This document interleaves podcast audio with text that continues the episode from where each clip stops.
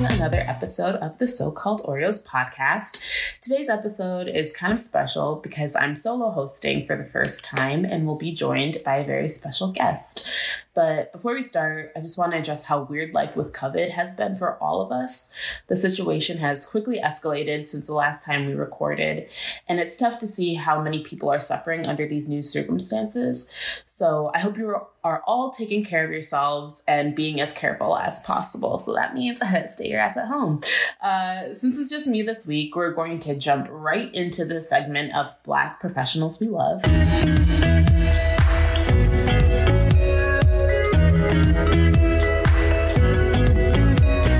Today, I'm highlighting Brianna Pollard, the global H R reporting lead at Otis Elevators. Brianna has been a part of the soon-to-be former U T C conglomerate since she was an undergraduate student at Cornell University's School of Industrial Labor Relations and has managed to climb her way up from intern to her current position. One aspect of her career that I personally um, am impressed by is that while she was still working for the company, she was earning her M B A from the University of Chicago Booth School of Business.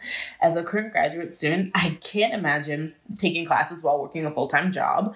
Yeah, I'm too lazy for that. And what's great about Brie outside of her career is the fact that she's also my older sister, and I've been lucky enough to witness her grow into her professional life, which is why why I wanted to have her on the podcast this week to talk about corporate America, longevity within a company, and finding success early on in her career.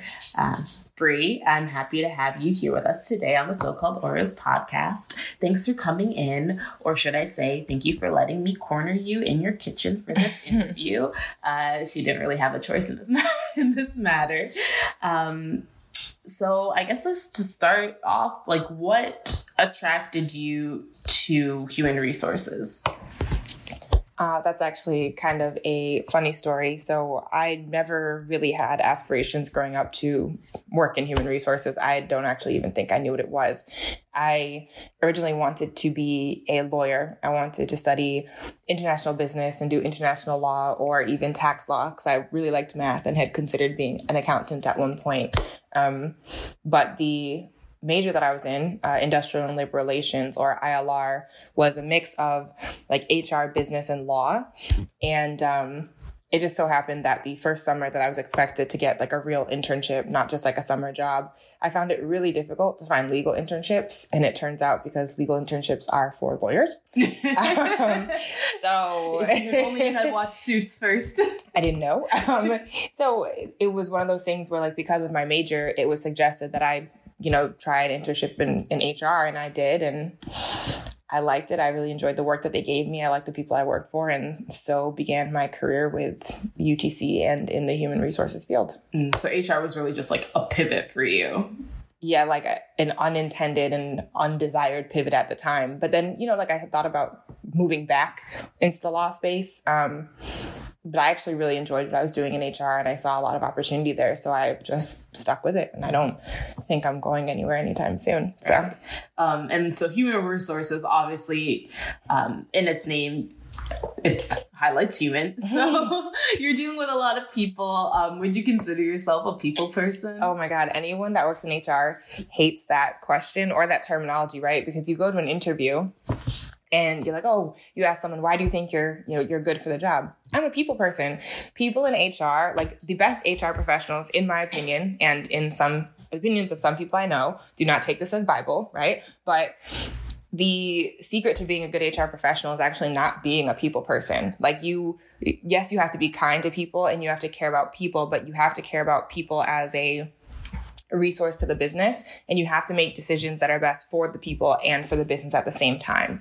And if you're just a people person, you might let your um, empathy and your love for people override your good business judgment, which is not good for anybody at the end of the day. Mm-hmm. So I'm, I'm personally definitely not a people person. Um, and I've done okay so far. So, um, So like, how did you go about getting your internship at U T C in the first place? Um, And how did you even, you know, know what U T C was? Because I feel like I only know what that is because you're my sister and you work there. And I know a lot of people aren't aware of what it is. Yeah. Yeah. So uh, I would say the internship portion, it was, uh, so the I L R school had a really amazing career services office, and they would post roles on the website. And I just found this one that was in Syracuse, which is where we're from. And that meant I could live at home with my parents and not pay rent. And um, so I applied to that H R role at Carrier. Now, I knew Carrier growing up because Carrier used to be massive in Syracuse. We have the Carrier Dome. We have the Carrier Circle. We used to have commercials on the T V for Carrier air conditioners, right? And so I knew Carrier, but I had no clue that Carrier was part of U T C. So it wasn't until I started working at Carrier that I understood that Carrier, although the brand name is very much recognized in, you know, in the in the world, U T C is the owner of Carrier and has been for, I don't know, decades at this point. I don't even think I um, I had stated what U T C stands for. Oh, so U T C is United Technologies Corporation. It's a conglomerate. It's made up of Carrier, um, which is H V A C, so heating, ventilation, and air conditioners, Otis Elevators, uh, Pratt and Whitney. They make like landing gear for planes, and now it's U T A S. When I started, it, the makeup was completely different. Right. We've gone through a bunch of shifts and changes since then, and so I've actually gone through multiple transformations with the U T C conglomerate and watching it kind of transform over the last couple of years now to come to the big climax where they're spinning off Otis and Carrier, and I will actually no longer be part of U T C in like two weeks. Right. And um, I was going to ask this later on in the interview, but Sorry. because you, you mentioned it, uh, you've been at U T C for a while. And yeah. uh, so what is it like to even be with a company for that long, specifically as like a millennial? Because I feel as though many millennials get, uh, we, I don't know, a bad rap. We get a bad rap for not being able to stick with a company for more than like two seconds. Yeah. Um, it's interesting because I started there as an intern at Carrier, and I've been within two and a half business units because at one point Carrier and Otis were like kind of joined. Um, so being there since, oh my God, my first internship was in twenty eleven. So like nine, ten years That's of my life. It's the only place for, I've for, ever... And like, mind you, you're only twenty-eight. It's the only place I've ever worked, right? So that's that's all I know. And so it's interesting for me because I have lots of friends who, you know, have worked at different companies. And I actually do have quite a few friends that stayed at their organizations for, you know, maybe like six, seven years, which was still unheard of. Like you place that after an intern. Um, I think there are pros and cons to it, right? Like the pro is the people that I work with have basically known me since I was like eighteen, nineteen years old. So they truly are like a lot very close to me in their work family, and there are people in the organization who I would consider mentors, sponsors, and advocates, people that I can count on in all types of situations, whether professional or personal. Um, the con, I would just say, is that, you know, there's like this whole big world out there, and there's all these other companies that, you know, com- do processes different ways, and H R is very different from company to company. And for me, I only know the one way because that's, you know, where I've been the whole time. So there's opportunity for me to learn new things at other organizations, but, you know, there's also articles and books and networking events and conferences where you can get that too. I would say there's definitely more pros than cons, in my opinion. I think I get a lot more autonomy and leeway working at uh, U T C for as long as I have than I would if I were to go and like start over at a new organization where I didn't have as much social capital. Even, I think people just in general have a hard time staying motivated within their normal careers and staying motivated within the same company. Luckily for you, you've you've moved through various roles within um, the company. But how do you yourself um, stay motivated and avoid burnout? Because I also feel like that's a very big conversation in millennial spaces where it's like, how do you um, just like keep going? Yeah. Um. So the motivational thing, yes, I agree. I mean, the benefit has been that, you know, when I started, I was in a rotational program. So I, for every eight months, I was in a new job. And then I really, the longest I've been in any of my roles is like a year and a half, maybe two years. And that keeps me, it keeps things fresh for me, right? Like it's a new challenge, a new boss, a new assignment. Um, sometimes it's a different function within H R. It's like I've done a little bit of talent. I've been a generalist. I've done um, compensation, and now I'm in a completely new space, building a team basically from the ground up. So this is probably the most exciting and biggest challenge I've had thus far. In terms of burnout, um, I would say I'm not the poster child for avoiding burnout currently. uh, but before, I had very... I had very uh, strict guidelines and boundaries for how I wanted to operate in the office, right? So being an intern and kind of being at the company for so long, I've been able to see how a lot of upper management and like the senior executives, things that they do that maybe I don't want to emulate, right? So I can think of times where, I'm not going to say which business it was or who was involved, right? But there were times where, you know, we'd be at dinner and someone gets a call and they have to go back to the office at like eight p.m. Right. For me, it was always like, okay, I will work until seven. If I have to, I'll work until eight. But once I leave the office, I'm it's off. My off. computer's off. Like I'm checked out unless there's an absolute emergency. Um, and, you know, not many things constitute emergencies as far as I'm concerned. But if somebody very important calls me and asks me to do something, there's a little bit of an exception there. Um, but like, wouldn't you say like people are kind of also too like taught to like, early on in your career, just say yes as much as you can. So they yeah. feel like a pressure to kind of continue. Yeah, you you are told that. And I would say you do say yes as much as you can, but you want you I believe that you have to say yes within reason, because you do set a precedent moving forward. So if I'm, you know, from the, from the age of nineteen, working until ten p.m. at night and showing up at five a.m. and then telling you I'll work on the weekends, when I have a family and children and I have other obligations that I need to take care of. It's more complicated. Yeah, then it's kind of like, well, you've always done it this way. And some people, it, it's difficult for them to transition into interacting with you in a different way or format or schedule. And so I try to set it up so that I'm not setting a bad precedent for if those things ever happen. Right. Like, you know, right now, I would say it's like, like a little bit of a sticky situation because we're going through the spinoffs. There's a lot of work. I work weekends. Sometimes I work nights. I get up early mornings. I mean, now my role is global. So I might have calls at like ten p.m. because I have to talk to China. You kind of do what you have to do. So I would say, say yes, but say yes within reason. And just remember to set boundaries for yourself and kind of think about who you want to be in the office. And you also can't be the best version of you or as productive if you burn out. And I'm trying to be able to sustain this for as long as possible, right? Because when everybody else is burnt out and I'm you still kicking, keep going. That's when you, know. you get that executive position. Exactly. That's hey. when I, you know, sprint ahead of the pack. That's so that's my plan. Um, but like you mentioned that now you're kind of working on building a team from the ground up. And what is it like managing people, especially when you're you're young and you could potentially be managing people who are older than you? I feel like that can get like into a sticky situation. Yeah, that was always one of my biggest fears of becoming a manager, was that I'd be managing people who were older than me and more experienced than me. And it freaked me out because it's like, well, how do you tell somebody what to do when you don't even understand what it is they're doing? Right. Um, I do that now and it's fine. it's, it's interesting. It's definitely a pivot. It's a change in the way that I operate. And now, you know, before as an individual contributor, you're worried about you and the work you do. And then, you know, you, you work with your, your coworkers to get things done, but you're more focused on your little slice of the pie. Right. Now my slice of the pie includes all of my direct report slices of the pie. So you're also responsible for the work that the people who report to you produce. Um, and so there's a lot more quality checking. There's a lot more administrative stuff that I have to do. I have to approve timesheets for my contractors. I have to enter merit increases, bonuses for my people.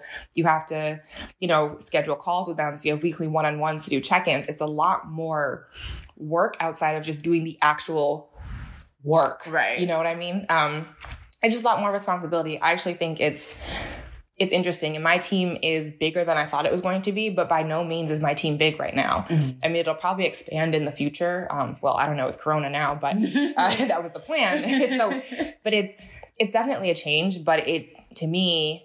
it adds to the challenge of the new role. It makes the new role more exciting because it's something I haven't had to do before. And I actually haven't found the age thing to be an issue. Mm-hmm. I think that if you are capable and you're competent, people recognize that. I do think that my direct reports, they're fully aware, and I was completely transparent with them. I do not have the same level of technical expertise that they do, right? But what I don't have in technical expertise, I do have in business acumen, and I understand the company. Mm-hmm. And so I'm able to guide them and navigate through the navigate them through the paths of Otis, if you will, mm-hmm. whereas they're also helping me learn the ins and outs of the very technical systems that we're managing and are in charge of. So it's a it's supposed to be a two-way street, mm-hmm. and I think it's working that way. I mean, you can interview my employees and see what they tell you, but I think it's going great. so. Um, Um, yeah. And just like to like zoom in on like the age difference and managing people who are older than you. I feel like we may have talked about this a little bit on the podcast, but like being Black kids, I feel like it's Black kids. Yeah. And then also having Caribbean parents, we're taught to respect people of, you know, growing up, it's Mister and Missus Yes. Um, you know, you walk into a room, you address everyone. So like, how does that, like, how do you even, I've struggled with that in my professional life, calling people by their first names. I just get very weird about that. How do you handle those things? Yeah. Um, I was definitely concerned about that for a while. So funny story, when I was an intern, so they broke me of this pretty early, right? Um, I was referring to everyone as Mister and Missus also because I'm not even twenty yet. Right. Right. And you guys like, you're are old like, enough to be my parents. Exactly. So like, it's, it definitely is a respect thing, right? So I would first say that I think you can be respectful without assuming that you are below someone on some sort of a hierarchy, mm-hmm. right? So I maintain the same level of respect for people, but in the business world, if you want, if you want other people to respect you, you also have to recognize that there are going to be times when people who are older than you and maybe more, they might be more experienced than you and older than you, but you're, for whatever reason, you're on the same level and you have to act that way or else they will treat you like you are less than them. Right. And so you kind of have to assert yourself in that situation. So the funny story is that when I was an intern, I was calling everybody Mister and Missus Now I'm used to growing up in America, right? And uh, Caribbean parents, whatever. So for me, certain names, generally speaking, or, or as far as I was concerned, names had a gender, right? Mm-hmm. So Lauren is a woman, Ashley is a woman, Mike, Mark, John, males. Mm-hmm. Okay, so when you start working with people from different cultures and backgrounds, names don't translate in the same way. Right. So there, we had a um, we had a an employee whose name was Lauren. So I said, you know, Miss Lauren, da da da da da da da, blah blah blah blah. The person responds back and is clearly not a woman and is like, oh, you know, by the way, I'm a man. And um, he wasn't mad or anything. He was super nice about it. But that was the first time I was like, maybe I really can't assume. Was he French? I think so. Okay. I but I didn't know that. His last name wasn't French, right? So, but it, it was one of those things where I'm like, okay, so maybe I really should stop applying Mister and Missus and Miss because in front of everything know. Because you really don't know. And, and culturally, I was about to say, and know. With the way things are today, which is great, but you have to be very careful. People have different pronouns. Nice. And yeah. So I do think that that also makes it a little bit easier. And, you know, my boss had told me, she's like, listen, if you want people to respect you, just refer to them as their Man. first name. And that's how they introduce themselves to me. There are people who I met when I was an intern, mostly other Black employees, honestly, who I will refer to as Mister and Missus because Regardless. that is cultural and that is some that's a different level of respect. And most of the time, we also have a personal relationship outside of work. Right. But most of my coworkers, they would be like, okay, stop calling me Mister and Missus I'm not that old. Like it was a like they thing. Were offended. Yeah. Like so, I they're like, listen, you're you're not old enough to be my kid. I'm like, one, two, mm, I am. Wait, wait, like, mm-hmm. But maybe you had me young, but exactly. So it was just something I kind of had to get over. Um, but my company definitely pushed me oh, wait, in the right direction mm-hmm. um, earlier on. And ever since then, I mean, you just get accustomed to it. And, you know, it's the same way now. Like, to me, when we have interns, when they refer to me You're as like, Miss no. Bree or Miss Brianna or Miss Pollard, I'm like, you can call me Bree. Right. That's okay. Like, I'm not. And so I get it now mm-hmm. because I'm I, kind of on the other side of it, which is weird. I'm not old enough to be any intern's parent, but some of them were raised in the same manner. Right. And I'm like, it's not necessary. And so I do understand what the people were saying to me Before. back when I was an intern. No, yeah. that's, that is true. No, I don't think when And was, you never really know anyone's age. So me calling you ma'am or missus is assuming that that's you're, assuming that you're older. Right. And you might not be. Being down south and like going out places and people referring to me as ma'am while, when they're like my age. You're like, like, who are you calling right? ma'am? I'm like, you really need to stop. And there was, there was a good few months where I was just angry at anyone who called me ma'am. Yeah, people get offended because it's a sign of like... age. So, you know, like I'm learning Spanish, señorita, señora, right. señora translates to ma'am basically. And they say that's when you're you married or like you're old. Right. And it's a respect thing. Mm-hmm. So if you're fourteen and you call me ma'am, I'm like, so you're calling me old. Right. So you must think I'm like I mean, granted, forty. There's like nothing wrong with being old. There's and, not. Like, you have wisdom in life and you've made it. Not. But at the same time, I'm not there yet. So I don't Yeah, I don't have that much wisdom or that much life. Right. You, right. Need you, need to to me that, you need to put that on me. No, thank you. I'm not there yet. Um, but also just like work dynamics with people, I guess I'm really... interested in how do you step into like an authoritative role as someone who is not only young, but is also a woman and is also Black in corporate mm-hmm. America, which is disproportionately white and mm-hmm. disproportionately male. Yes, girl. How do you like, how do you work with through all those um, just like factors?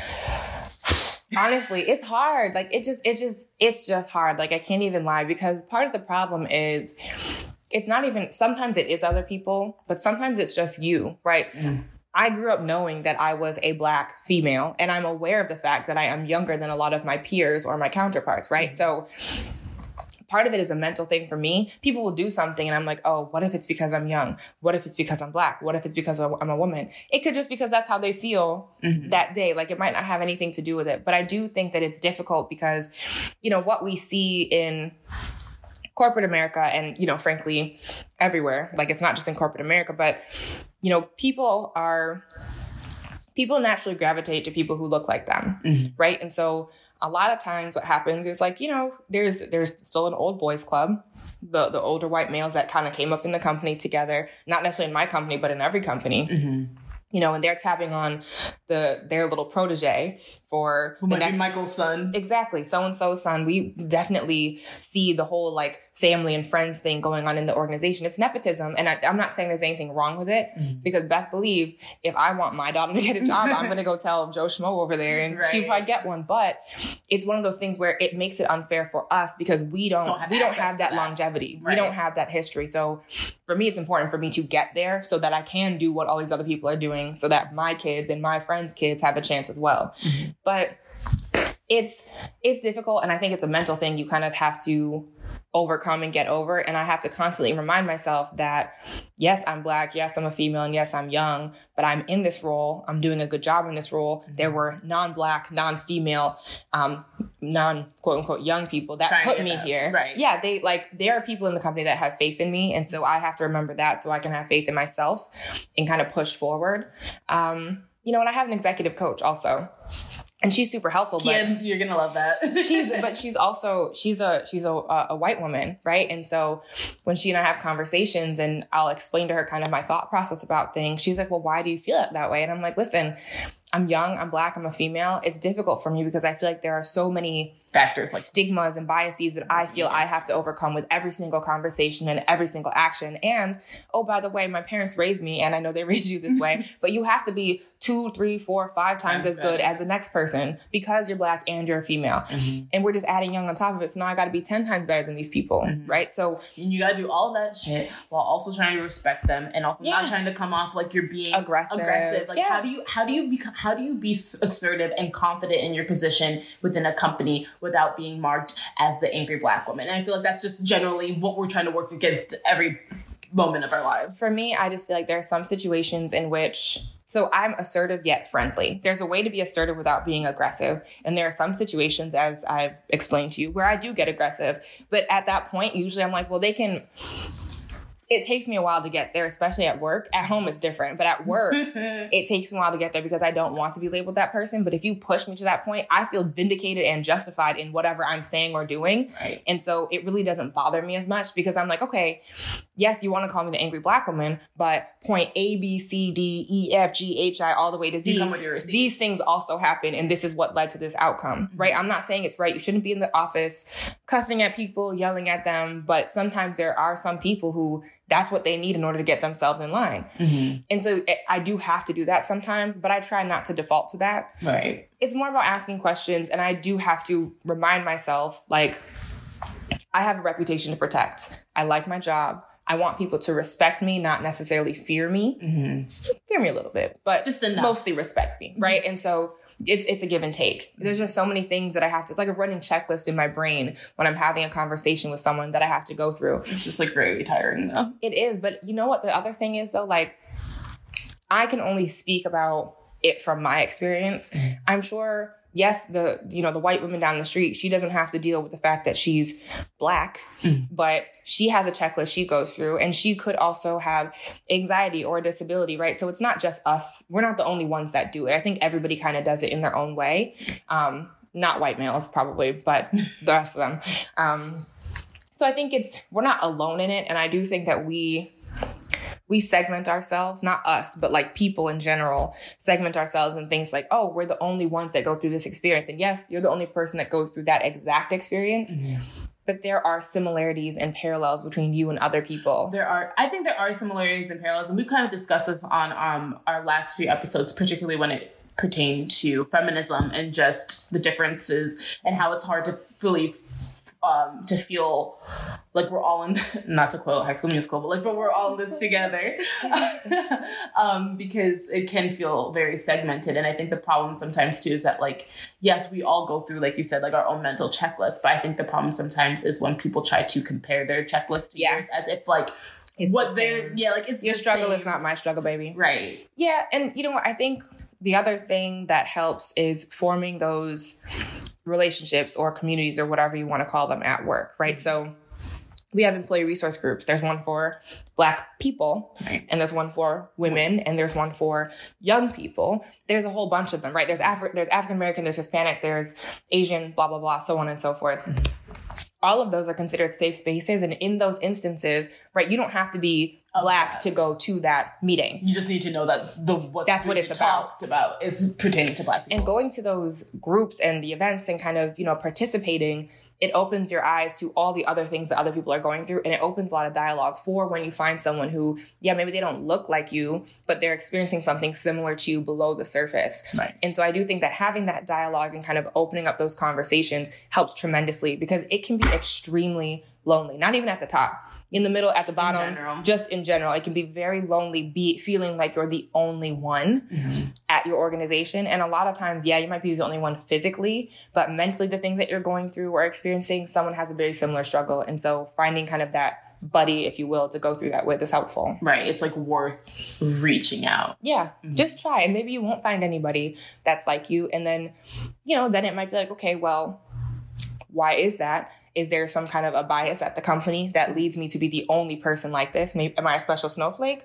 Or is there some other, you know, nefarious thing going on in the organization? And right. then you decide, is this the place for me? Maybe not. There are some companies that I just feel might not, not everyone is a good fit for every organization. Right. Mm-hmm. And so you kind of have to come to that conclusion. And I do think that having connections at work okay. is extremely important. And if you can't make any, any at your company, mm-hmm.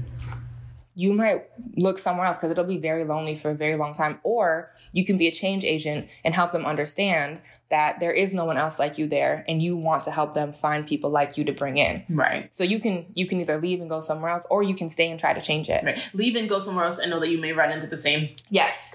The same problem. Yeah. But then maybe when you leave and go somewhere else, you realize that it's a common issue and you decide to change it then. Right. Just depends. And like, just like thinking about my own, even though I was in the workforce for a limited amount of time after graduation, um, only being twenty-four. Um, maybe I'll be twenty-five when this comes out. I'm not sure.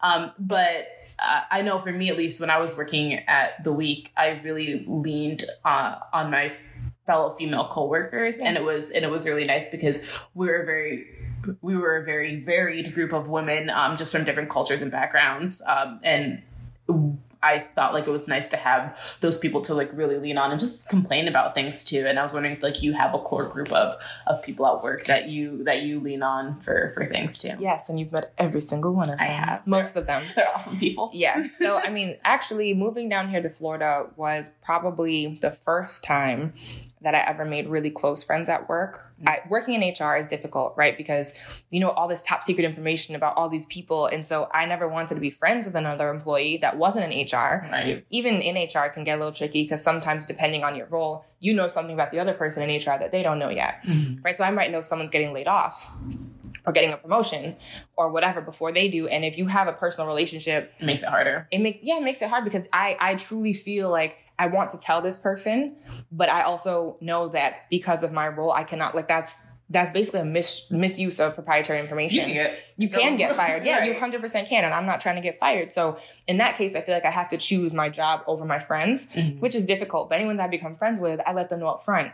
I will know all types of stuff. Do not be mad at me, because I cannot tell you, because I am not going to get fired for that reason. Right. Mm-hmm. Um, but no, I have found some really great friends down here. And I had, I had, I definitely had connections at work before, but this is the first time where I've spent like a solid amount of personal time outside, outside of the work. office with these people. Mm-hmm. And they're not all in H R. They're not all Black. Most of them are women, but I do have some male coworkers that I'm friends with as well.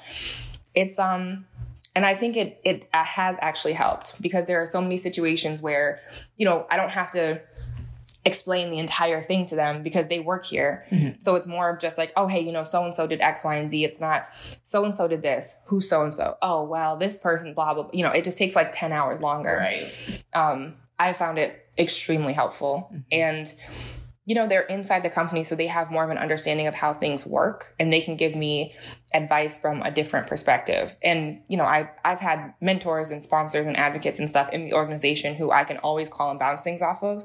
But most of them are like, to be honest, when I started, they were managers. Now they're executives. Right. There are certain things. I'm just not going to call you up and be like, hey, do you think that I should tell so-and-so, blah, blah, blah. Like, it seems a little bit trite. The the, the relationship with, has kind of changed. Because they're a little bit too important now. They don't have time. For they still, they still answer my calls, but I don't, I don't want to call them every five minutes. Right. Right. So it's a little that bit different. A little much. Yeah. So, I mean, like my, my friends that are like on my level, we can text and stuff and have these conversations very candidly over wine, you know, pizza. Mm-hmm. Whatever. Um, but it, like I said, it helps to not feel as alone. Right. So you're like not one of those people who subscribes to the idea that you like you should keep people at work a comfortable distance. I one hundred percent used to be. Yeah, I did. And but, you know, one thing I also found was that um, it was when I was going to business school, we had to do a three sixty degree feedback survey, which is where you get feedback from people around you. So your boss, your peers, your direct reports, full circle. Right. In my feedback, um, most the, the complaint that most people had was that I was not, quote unquote, friendly enough at work.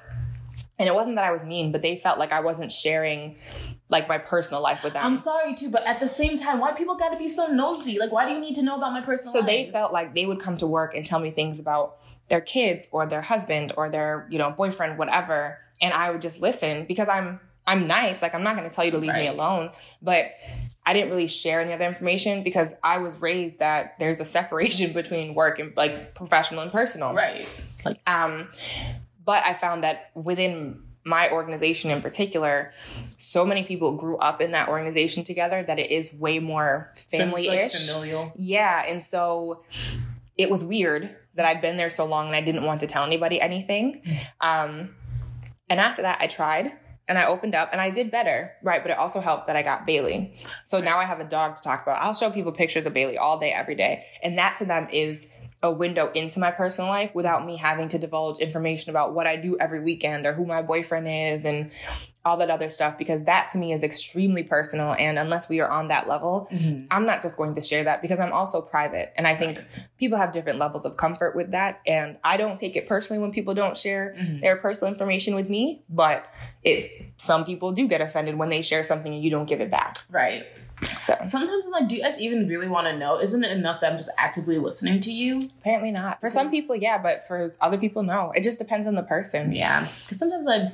I'm like, you know when people ask you questions about your life, but they don't actually really care about mm-hmm. what your response is. They only ask you these questions so that they can then respond and tell you information about yeah themselves. Yeah. yeah, which happens all the time. But like, you know, I'm also fairly introverted unless I'm, I'm introverted until I'm comfortable around people. So for the people who I have opened up to, it's because we've reached a certain point in our relationship where I've known you for X amount of time. You're comfortable enough. Yeah. I'm not just going to meet you on a Monday and start telling you all my dirty little secrets on Friday, but right. there are people that will. Mm-hmm. And they, you know, it's just a gap in understanding. It's a misalignment in the way that you see things and the way that you divulge information. And so you just kind of have to be transparent with them and explain why you don't do these things. Right.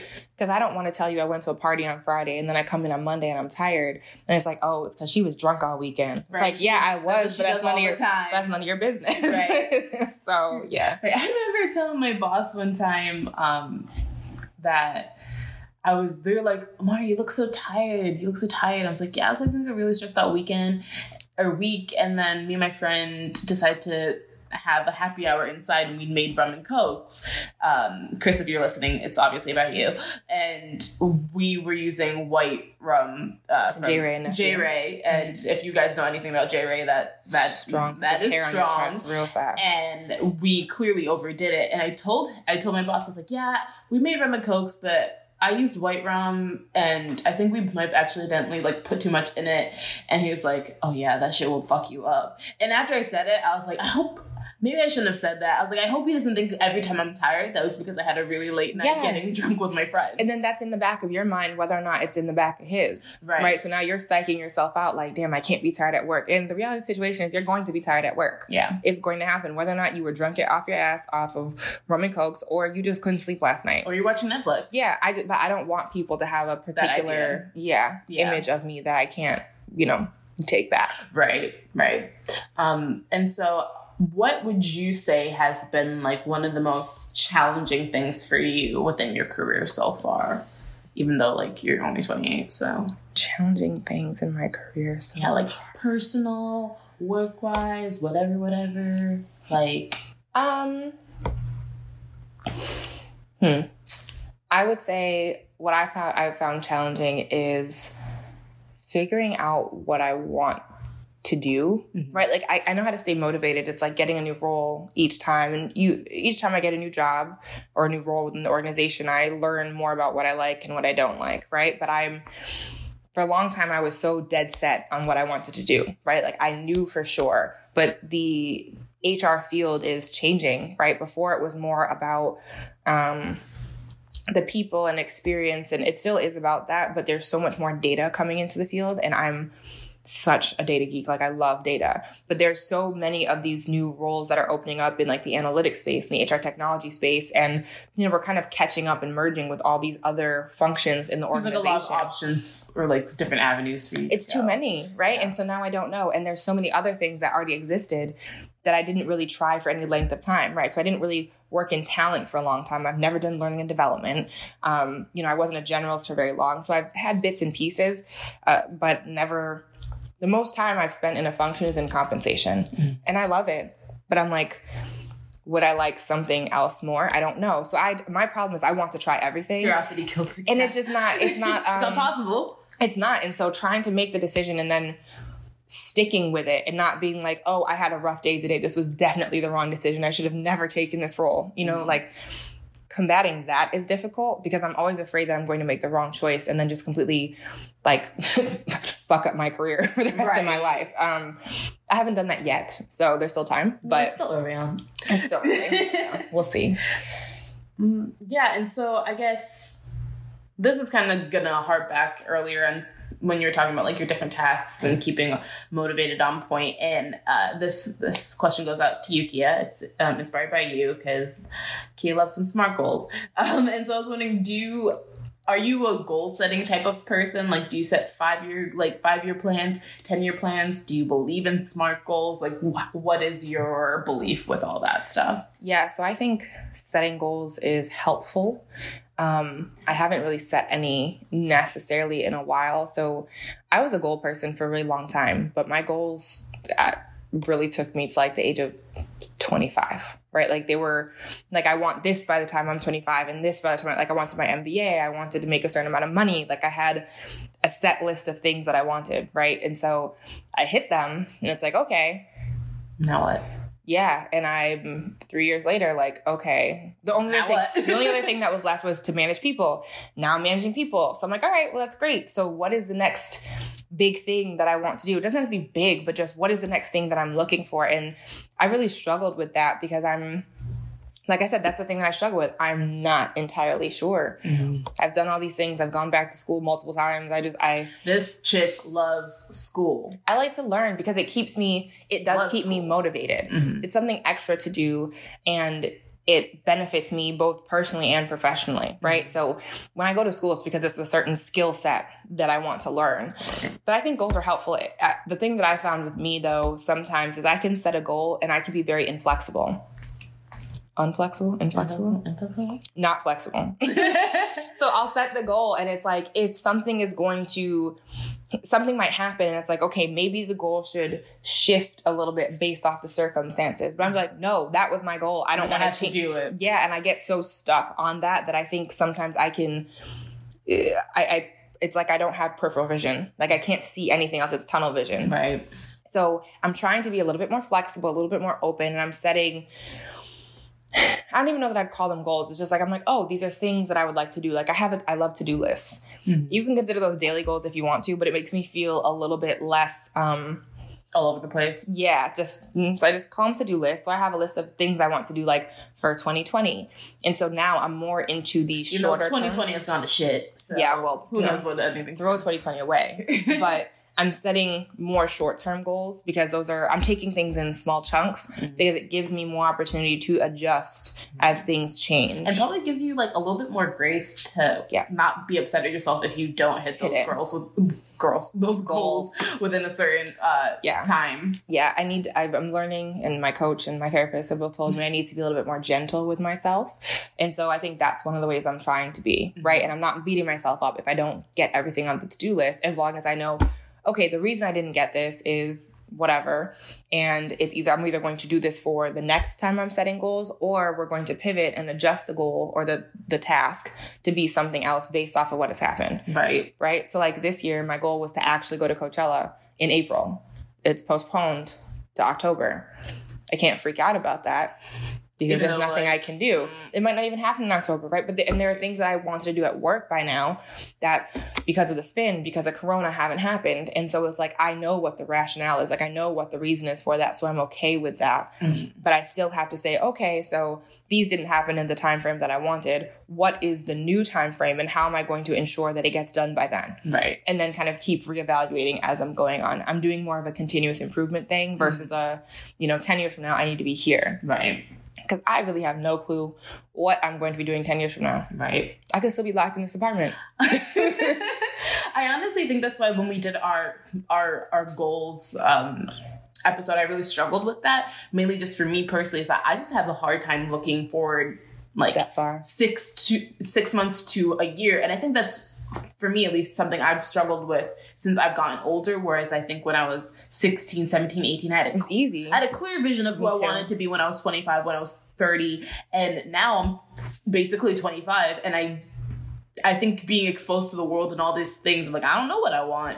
And it, it also changes, right? Because if you had talked to me when I was twenty, I, even twenty-two, right? Like I was in a very long-term relationship. I would have told you that by the time I was twenty-eight, married, living with my man, possibly a kid, definitely a kid, right? Like I, I would still probably have like the same ish job, but if I had gone on maternity leave, who knows what would have happened, right? I mean, there's so many things that I thought were definitely going to happen. And by the time I was twenty-five, I'd either achieved them or I realized that they were not going to happen, right. Like the husband and the kids. So I had to pivot. And I think that realization was like, I was so dead set on having those things. And I also think it, it crushed me so much for the things that I had to let go of that it, I had to sit down and think, well, why was I so attached to those things in the first place? Like, who decided I need to get married at twenty-four or twenty-five and have a kid by twenty-seven?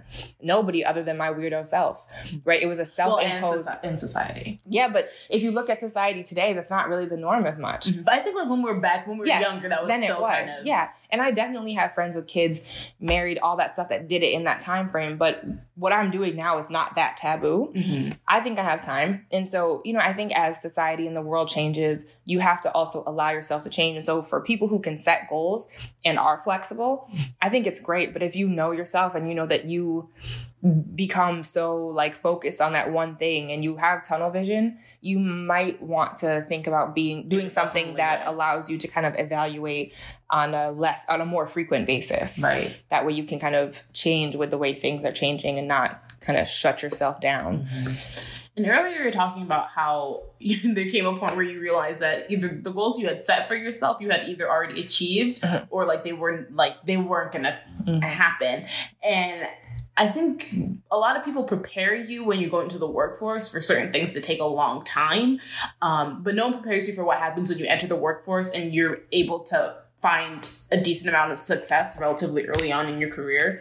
And I know I struggled with that. Um, I was like, I want to be an editor. I want to be a magazine editor. And I wasn't necessarily a magazine editor, but I was an editor for a website that was based off of a magazine. And I got really confused when I hit that. At, it's like, what now? At like twenty-four, mm-hmm. I was like, I wasn't prepared to do this until I was like thirty-two. Mm-hmm. Um, so, and for you, like, that's kind of been a similar thing where you weren't expecting to hit certain points so early on. Yeah, the goals that I set for myself were stretch goals as far as I was concerned. Like setting the age of twenty-five, I was like, okay, I set twenty-five, maybe I'll have them by thirty.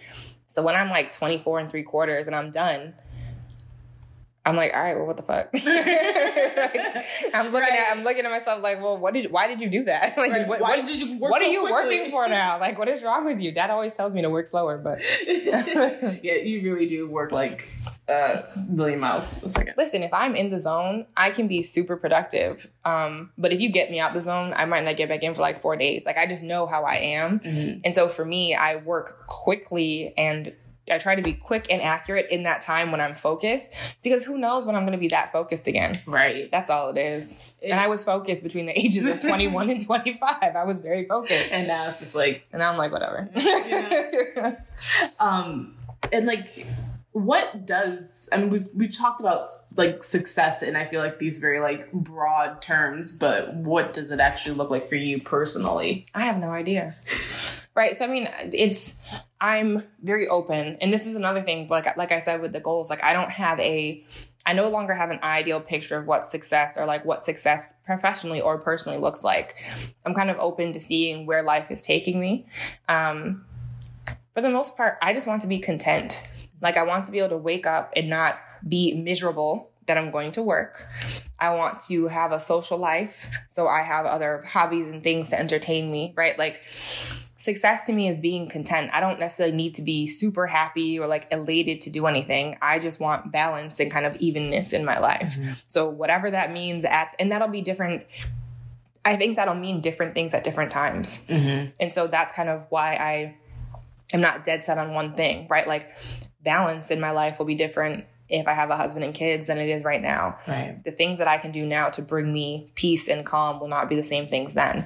So I don't really have a definition of success other than being content. That's right. It. But I feel like your defi- definition of success is very, I mean, like, it's interesting. I mean, I would say the same thing for my definition. It sounds of like bullshit. I know. But no. Well, well, I think because so many people sounds like think, people at Brown. Because everything's so, like, up in the air. Do you want, do you yeah, want grades? Do you want numbers? Do what you want pass fail? You don't need a G P A. What is that? Um, yeah, I feel like... Sorry. Because I feel like most people, when they think of success, they're thinking of monetary things. Mm-hmm. They're thinking of, you know, if I can wear the brands and all this. Do I got Gucci in my closet? All these... other things, and you're saying more of so like I just want to be content yeah. content and stable within myself. Yeah, and I mean honestly, like the brand thing wouldn't be it, like I want to okay so I want to be able to travel. I like to travel. I like to do things, have experiences. I don't need Gucci and all those other things. I'm more so about being able to experience things. I love to eat. I love Such to drink wine. Such a millennial response. We're all but about it's the experience. But it's true, right? I do, but I do appreciate having a nice apartment because I'm a homebody. Right. So like I want to have a comfortable home.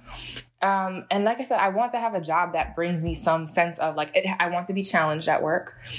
I want um, something that interests me, something that allows me to continue to learn, mm-hmm. something that gives me a sense of not necessarily power, because I feel like that sounds bad, but I want something that allows me to feel like I have some semblance of control over my own career. Mm-hmm. Right. So, I mean, to me, that's success. But like I said, it's going to be completely different in completely different phases of my life. Like there's no one thing that I want. And when it comes to the monetary stuff, listen, I make good money now. And yeah, I could always, I will always want to make more money, but I don't have a number. I'm not like, oh, I need to make two million dollars. I don't know. Like I want whatever salary affords me all of those things in the location that I'm living. Mm-hmm. Right. So if I move to New York City, yes, you need to double my salary.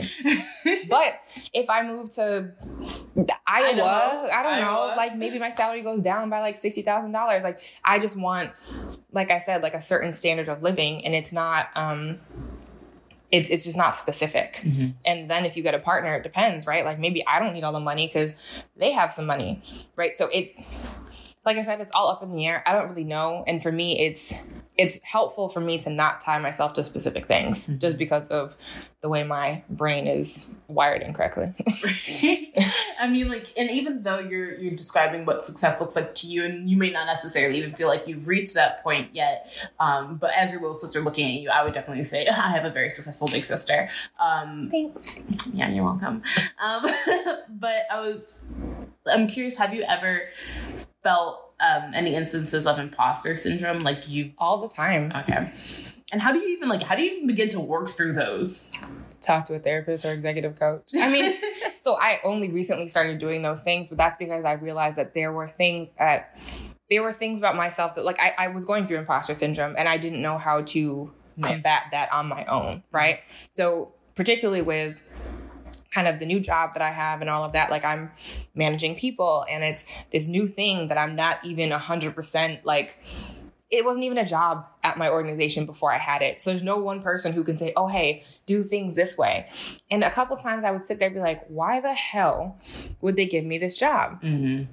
I don't belong in this role, even though like deep in the back of my mind, I know that I can do it. Because I also worked to, to yeah, I, I work. I worked to get there. Right. Like I know that I earned it and they gave it to me because they trust me. They value my opinion. I've been there for a long time. So I know a lot of things about the organization. But, you know, even knowing all of that, there's still something in the back of my mind that's like, no, they fucked up when they gave this to you. Like, and so it's, um, it's hard, but it like, it's another one of those mental things. You have to try to like continuously tell yourself over and over, like, I am good enough. This is meant for me. You is smart. Yeah. You is, you is important. You is important. There's a reason you're here, a reason you have the role. And I do think everything happens for a reason. So whether or not I am successful in this particular role, I mean, I fully intend to be, mm-hmm. but my definition of success in the role is basically like doing a good job and making improvements. My manager could have a completely different right. definition of success, what relative. She sees it as being what I should be doing, right? So we have those conversations, of course, but everything's relative. Um, so for me, it's just kind of reminding myself and then pulsing other people. It's like I talk to my direct reports all the time and I ask them, hey, what is it that I could be doing better? What do you need more of me? I ask my boss the same thing. And what helps is that a lot of times they're like, hey, like these are maybe two things, but two out of like a hundred that we're doing, to me, I'm like, okay, so that means I'm doing a good job. And that helps me to gain a little bit more confidence and feel more comfortable that like I am where I'm supposed to be. Mm-hmm. And I know I earned it, but you forget that sometimes because you, you know, you just get in your head mm-hmm. and I go through these like spirals and yeah, I've been yeah. talking to myself all the time. Yeah. So I just have to remind myself. And then, you know, I have, I have a lot of really good friends, not even at work, just like outside of work that cheer me on like every single day. And they help a lot. Mm-hmm. Like I said, I think the, the network and the community that you build professionally and personally make such a difference. Like if I didn't have them, I don't know that I would feel as confident in my abilities. I know I can do certain things, but I think the level at which the way that they see me doing things is completely different than mine. Like I'm like, oh, I'm super average. And they're like, but none of us know how to do that. Right. And I'm like, oh shit, you're right. Right. Better than you. I'm just kidding. I'm just kidding. I'm just kidding. I never say that. But it, but, it, but it does put things into perspective. It's right. like, okay, so not everybody knows how to do this. Right. So maybe that is like, oh, maybe I do know something extra. And I right? feel like as individuals, we all have a very warped idea of ourselves because like yeah. the way you see yourself is completely different. And some people have are warped in the other way. Like right. they think they are God's next best gift to earth and they really can't do jack shit. Mm-hmm. I would rather be me than, than that. that person because right. then you're super overconfident and then you it's like you're overpromising and under-delivering every single time. I like to underpromise and over-deliver. But I'm really impressed by the people who overpromise and under-deliver and still manage to move up in life. Privilege. Let's right. call it privilege. Okay, yeah, let's call There's it There's a specific group of people that There's, do that. You all know who we're talking about. Yeah. Mm, okay. But if you had, um, if we had the ability to build a time machine and go back in time and mm. you could talk to your eighteen-year-old self. I'd punch her in the face. Before she entered the workforce, mm. like what advice would you give her? Like what did, what do you wish you had known then that you know now? So the one thing that I wish I had done then Or I wish I had known then that I would be at U T C for the rest of my life, right? Like, I mean, maybe, I'm probably not going to there for the rest of my natural born life, but like for the foreseeable future, that's where I am. And I do kind of wish that, you know, when I was an intern, I would have tried other roles.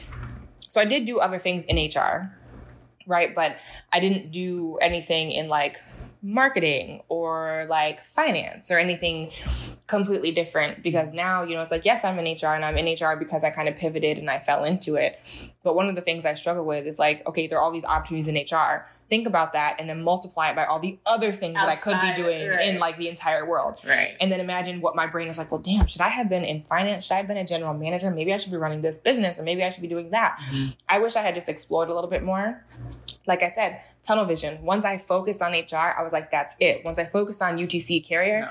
that's it. Mm-hmm. There was nothing else that I was going to do. And I think I it's it's unfortunate that now I'm like, quote unquote, more of a free spirit, because that's better off when you're yeah. younger, because now is a time when I should be stable and settled and have more of an idea of what I want to be doing, right? And I feel like if I had been that way back then, If, if me now could go and tell myself then, hey, try more things, do more stuff, work at another company, see what it's like, try another function, be a little bit more adventurous and risk-taking, I think I would feel a little bit more secure in the choices that I make today. Right. Because I'd be like, okay, well, I had exposure to all these things, and my decision that I made now is based off of all this data I've collected right. on all these other experiences. Now just wondering about it. Yeah, I would have I'd been able to make a more informed decision. And by no means do I regret the decisions that I've made, right? Like, I think I ended up in a great spot.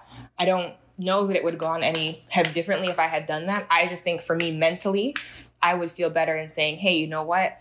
I know this is where I'm supposed to be because I tried these other four things that seemed interesting and I didn't like them. That's all. Right. Which, I mean, I feel like it's fair for, like, every. I feel like everyone kind of wishes, well, not maybe everyone, maybe everyone does explore. Some people were very, I had friends that worked at four different companies and they moved around a lot. But then I think also, like, don't you also, like, screw yourself? Or, you, like, you can. In, because you, like, if it, it looks weird if you're, like, in yeah. a new job every year. Well, so it's not that, right? But I'm thinking more along the times of, in, long lines of internships. Okay. So, I mean, right, yes. because you were interned at U T C. Yeah. I could have done internships elsewhere. And, yes, I was in a rotational program for two years, but... in those, after that, I could have gone and done something else. Right. And you can, and if you, the thing is like, yeah, it looks bad, but if you, the way I saw it, and we did this for some interns, it's like, okay, you came, you're an intern in the summer of twenty eleven. Mm-hmm. You went somewhere else in twenty twelve. You graduate in twenty thirteen. We're still going to offer you that job. Even though you didn't come here, you still crushed it mm-hmm. during your internship. Like, just because you leave somewhere doesn't mean you can't go back. True. It like sometimes it does. Some people are very much like, we'll cut you off. But right. I feel like if you if you leave properly and, you know, don't burn bridges and you still have people that are rooting for you at that organization, you can go back. And mm-hmm. I feel like I, I really do feel like I would have been able to do that. Right. I was just too scared. I'm I'm I'm still fairly risk averse, but I was way more risk averse before. Mm-hmm. So that's the only thing I would say I wish I had done a little bit more. It was just exploring different opportunities and avenues, and even in classes. Mm-hmm.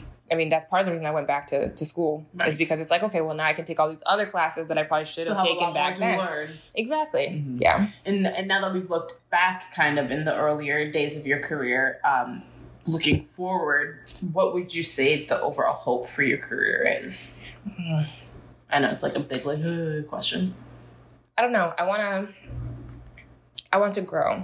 I want to find a, a role that, like I said, brings me that. A, a, I want a job, a location, an overall situation that brings me that peace and that contentment and that balance. Um, And I think it'll take me a while to find that. But like, I don't think it'll just be like the next time I move, it'll be like, oh, this is great. I thought Florida would be that. It's not, right? But it's good for now. And one of my mentors at work always told me, bloom where you're planted. So basically make the best of whatever situation you're in, right? So you can't change it right now. So find a way to make this situation the one that brings you that peace and that contentment in that moment. Um, I actually really like that. Bloom That's where like, you're planted, bloom right? Bloom where you're planted. Yeah, he used to tell me I was a flower. Did you make that up? I don't know. He's the only person I've ever heard say it, so I don't know. I want to take him. Go ahead. I'll tell him. Um, you met him. It's uh, Mister Branner. Oh, okay. Yeah. Okay. Um, but yeah, I mean, the only other thing I can say that I want for my career is I definitely want to be, ideally, I would like to be like an executive. I would like to be in the C-suite of an organization because yes. I, I do think that's where I can affect the most change, mm-hmm. make the largest impact, because you have so much more decision-making power. Um, and there are so many things, not in my organization in particular, but just in a general sense in corporate America, that I would love to be able to shine more of a light on and kind of impact in that manner. And the space that I'm in right now, I mean, as a Black female, there's not that many of us. Right. So just that in and of itself would be great to help kind of like move us forward and be an example for people like, yes, you can do this too. Right. But, and it's happening. It's great. There's a lot more Black women stepping up into, you know, um, C-suite roles and higher positions in organizations. And I would just like to be one of them. They're paving the way for me, and I want to pave the way for other people.